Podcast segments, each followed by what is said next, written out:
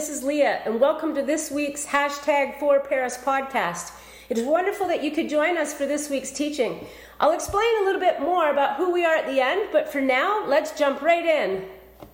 So last week, I promised you a sign, and well, you can see behind me there is a partial sign for two reasons. One is the sign is still kind of in process, but number two is it's going to be there in person. And so if you want to come and you want to see it and you want to understand it, join us in person one of these upcoming Sundays. But as you probably guessed it, it's a sign that says for Paris. It's it's a reminder for us that that one of the keys for us as a church that if we want to lead people to Jesus, our posture matters. Last week I made this comment and it just struck me over and over again that culture eats strategy for breakfast. That that that if we are not loving on people, if we are not getting in people's corners, even if we don't always agree with them, even if sometimes we, we have difficulties with them, we are never going to see the reality of what God wants for them in their life. And so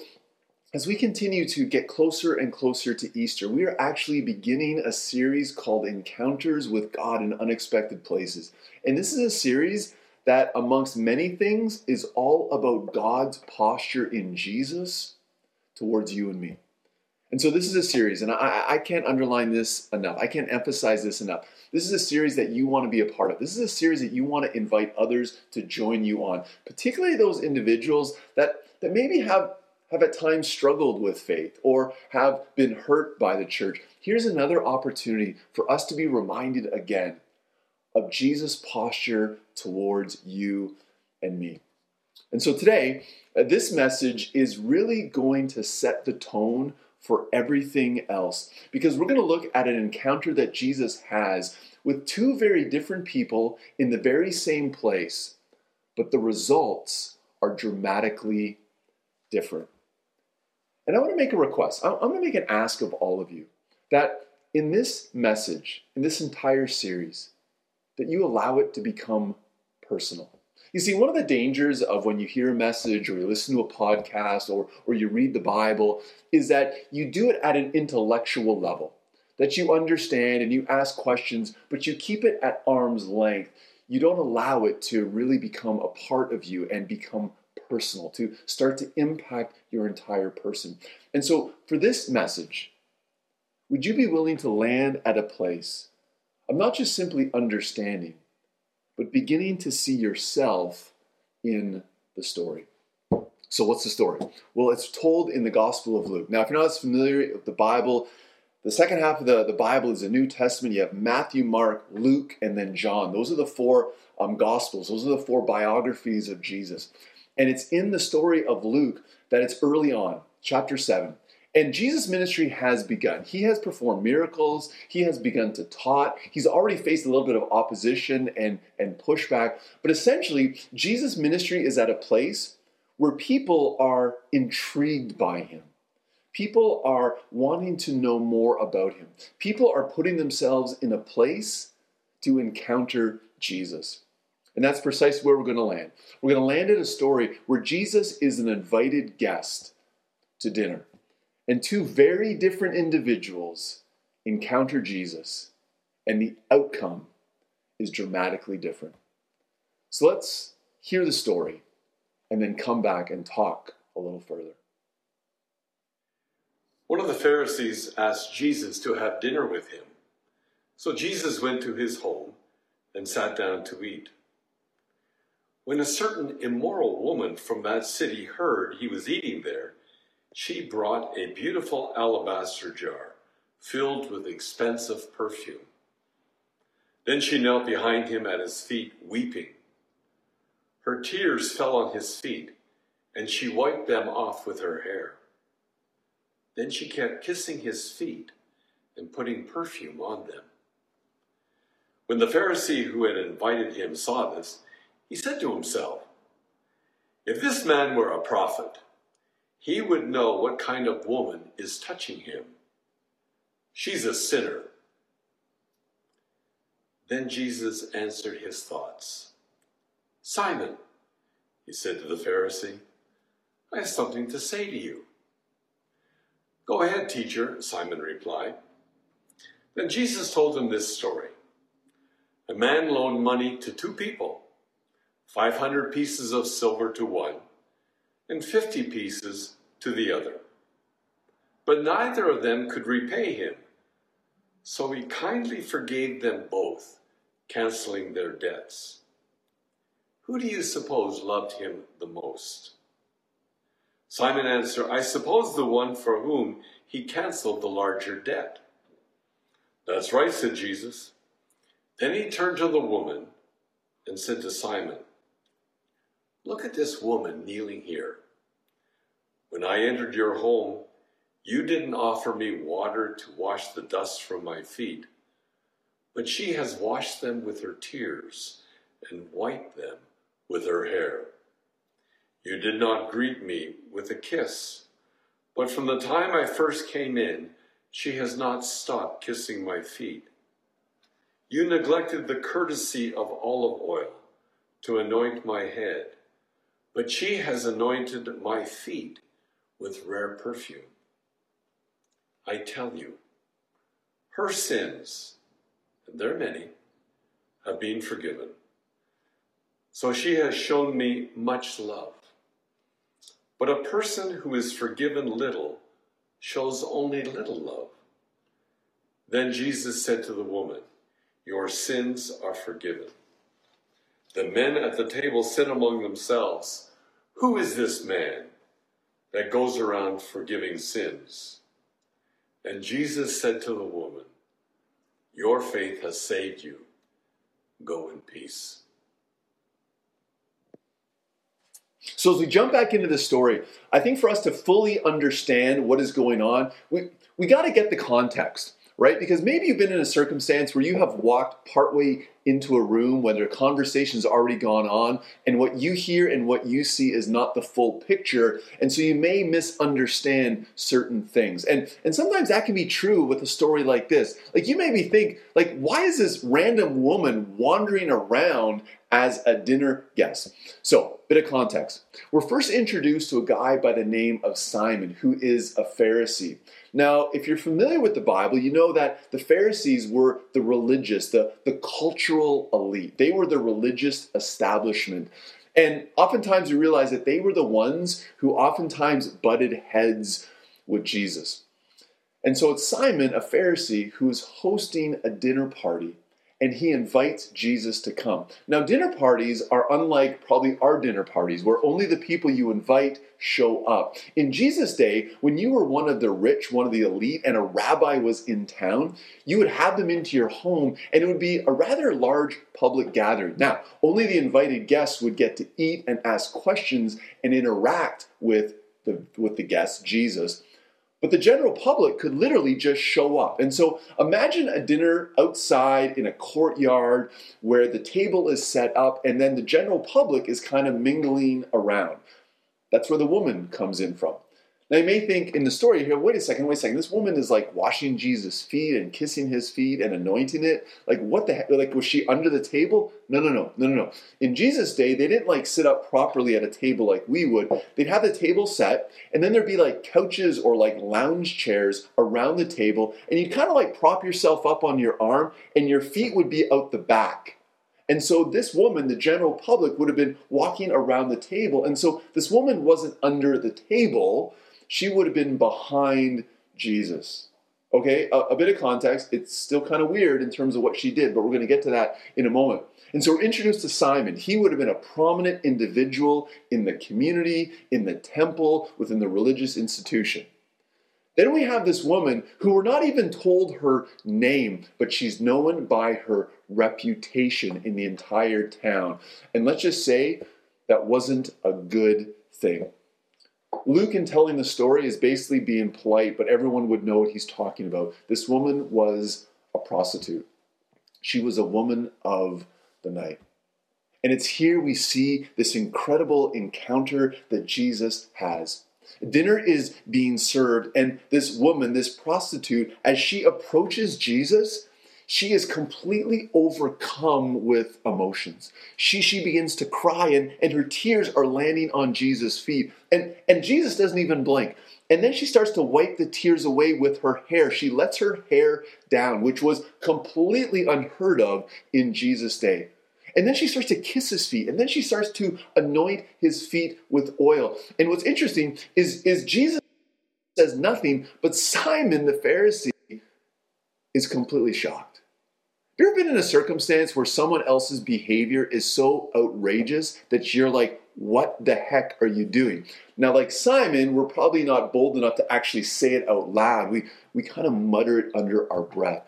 Well, Simon gets totally busted. Like Simon can't believe that Jesus is allowing this to happen. He's completely judgmental of the woman, completely judgmental of Jesus, and Jesus picks up on it. And essentially tells a parable where he calls out Simon and praises the woman. So, so what is going on? I think the first thing that's important to understand is that in this story, both individuals wanted to encounter Jesus. The, the woman who was a prostitute, it would have been unheard of for her to approach any man in public in the day, yet alone a respected rabbi. She, she would have expected to be scorned, to be pushed away, to be ridiculed, to, to be completely judged. But for some reason, she takes a chance on Jesus. She, she must have heard stories.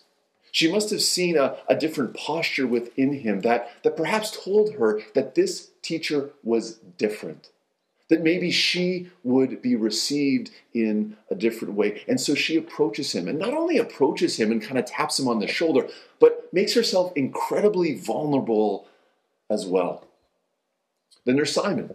Now, if, if, you're familiar with the Pharisees, you're always like, oh, they're, the, they're like the bad people. They're like the people who oppose Jesus. Like, what was Simon up to? But, but he authentically wanted to encounter Jesus. You know, we're only told of one other Pharisee who ever asked for a personal meeting with Jesus.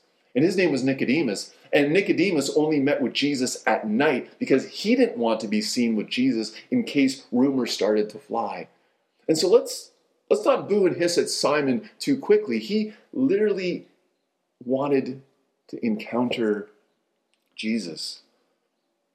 He was intrigued. And so both Simon and this woman wanted to encounter Jesus, but the outcome was drastically different. Simon was rebuked, and the woman was granted grace. And so, so what happened, and as equally as important, what does it begin to mean for you and me? I think, bottom line, the difference between this woman's encounter and Simon's was that this woman made it personal. She was willing to be vulnerable. She recognized her need for Jesus and gave it all up for him. She literally let her guard down. Simon, on the other hand, was interested in Jesus, but he kept his guard up. He kept Jesus at arm's length. He, he was more interested intellectually in, in who Jesus was and, and what Jesus may say, as opposed to what Jesus wanted for him in his own life. The reason I say that is because we see that when Jesus, when Simon encountered Jesus, his response was not one of grace, not one of humility, but one of judgment. Notice he, he was judging Jesus, thinking like if Jesus actually knew who this woman was, he would not allow this to go on. He was also clearly judging the woman, knowing what her past was. And so, and so Simeon, Simon didn't, didn't really want to encounter Jesus in a way that would bring life change, but as an intellectual pursuit. The woman, on the other hand, made it personal. And Jesus leaned in to this. He did it by, by telling a, a parable of two individuals who owed a great amount of money, one way more than the other. And the point was, neither could repay the debt. And so when the debt was canceled, who would be more grateful? Simon, the great religious leader, of course, had the answer like, well, of course, the one who owed more. And it's here that Jesus made his point. He made the contrast between Simon and this woman. He's like, Simon, this, this woman has washed my feet with her tears. She's dried my feet with her hair. She's kissed my feet. She's anointed my feet, things that you have not even done. And then he says this I tell you, her sins, and they are many, have been forgiven. So she has shown me much love. But a person who is forgiven little shows only little love. Then Jesus says to the woman, Your sins are forgiven. Your faith has saved you. Go in peace. The outcome is this woman left transformed. She experienced the grace of Jesus. Why? Why? Because she was willing to get personal. She was willing to, to come to him and to let everything on the line for him. Simon, on the other hand, left unchanged. I would actually say probably even more frustrated, probably taking a step further away from Jesus. You see, Simon wanted to just keep Jesus at arm's length. He, he, he didn't want to get too personal, get too vulnerable. He wanted to keep his guard up. Because after all, in, in his mind, he figured he had it all figured out. Jesus was just another teacher. He wasn't the one who could bring life change. So, where does that land you and I? Let me ask you a question Who are you in the story? When it comes to Jesus, are you willing to allow Him to be personal to you? You see, the parable that, that Jesus tells speaks to the reality of what we need in our lives. That if we truly want to encounter Jesus in a way that brings about life change, we have to get personal. When, when Jesus is, is telling the parable of two individuals who owe a debt that they cannot repay, the point is that Jesus is like, it doesn't matter how good or how bad, we are in a place where being good is not good enough. You see, one of the greatest hurdles we have to overcome if we want to allow Jesus to become personal in our lives is realizing that following Jesus is not just simply about being good enough. Uh, David actually spoke on this about two weeks ago, and, and I would encourage you to go back and listen because he really unpacks this in, in, in, in an amazing way. But essentially, Jesus' point is that too often we think that we just have to live a good life. And oftentimes, like Simon, what we do is, is we come to Jesus not for life change, not because we recognize our need for him, but to gain like little sound bites or to get a little bit of wisdom or, or to see is Jesus agreeing with the lifestyle choices that I want to make. But we haven't gotten personal. Do you know when you get personal with Jesus? Two things begin to happen. What as you begin to let your guard down? You're no longer so caught up in impressing the people around you, but you come to Jesus as you are, warts and all. That's what this woman did. When she was at the feet of Jesus, she was so overwhelmed with emotion. She simply came to Jesus as she was. The second thing is that the closer you get to Jesus, and we need to pay attention to this, the less judgmental we become. Because you realize how much you need Jesus. And you realize how much others need Jesus as well. And so instead of landing at a place of becoming judgmental of others, you want them to come to Jesus to experience his grace. You see, if if Simeon truly knew Jesus and what Jesus offered, he, he would have been overjoyed that this woman would have come to him because she was in need of his grace as well. As you start to read the story of Jesus, you realize that it's often the people on the margins. The people are often pushed aside because they lived such terrible lives according to others that were flocking and flocking to Jesus. It's in the warning of Jesus when he says, He who has been forgiven little loves little. And so, a good litmus test is to ask yourself, to reflect in your own life are you judgmental of others? Are you too judgmental of others? It may mean that we have missed out on the grace that Jesus gives to you and me. So, what's our takeaway? Simply this Who are you in the story? Because I believe we're all interested in Jesus. I mean, the very fact that you're watching this, the very fact that you're still watching this indicates to me that you're interested in Jesus. I mean, if, if you weren't interested, why would you have clicked on it in the first place? Why would you have followed with me up until this point? Because you are interested in Jesus. But to what extent? Do you want to simply just keep Jesus at arm's length? Do you want to continue to, to live the lie of thinking, well, I can just be good enough and, and maybe I can just kind of top it up a little bit with some of Jesus' teaching from time to time? Or will you, like the woman, get personal? Experience the life change that Jesus will bring. Because Jesus ends this story with an incredible phrase. He says, Go in peace.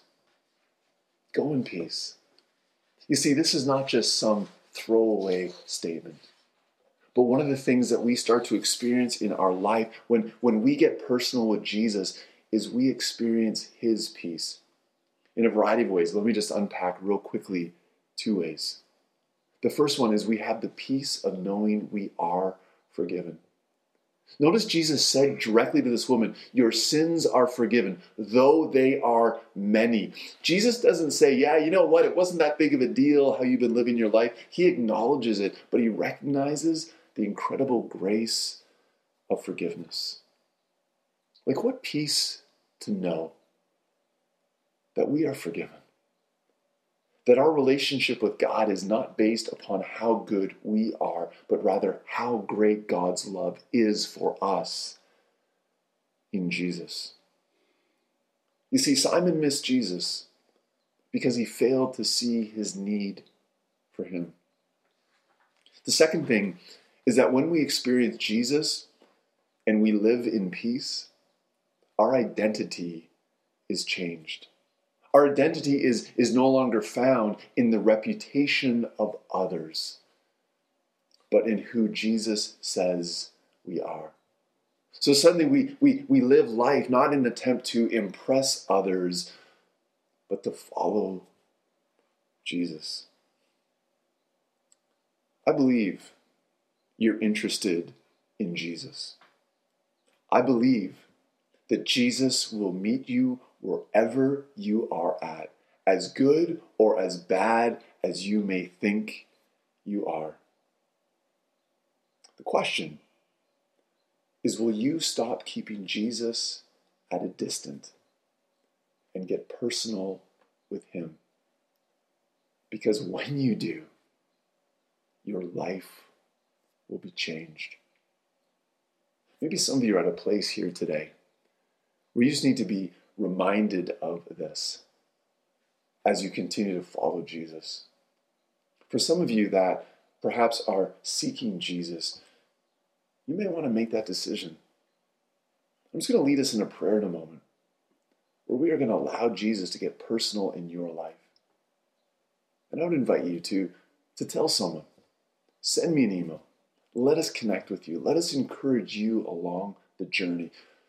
Because, like this woman, we want you to live in peace. Jesus wants to meet you where you are at. Will you get personal with him? Let's pray together. Lord Jesus, I, I pray today for those that perhaps have kept Jesus at a distance for too long. Those that have been interested, have been intrigued, who maybe have even asked questions but have not come to the place of letting down their guard and recognizing their need for you. Jesus, I pray for those that perhaps are in this place. that they too would hear the words the woman heard, that they are forgiven, that they have received your grace, and that they can live in peace. And so, Jesus, may we choose you as our Savior and our Lord. For we ask this, Jesus, in your name. Amen. If you made that prayer personal today, let me know. We want to encourage you. We want to celebrate with you. We, we want to get you connected in a way that you can experience more of Jesus in your life. So until next week, may you know God's love, God's grace, God's mercy in Jesus today and in all of your tomorrows. Amen.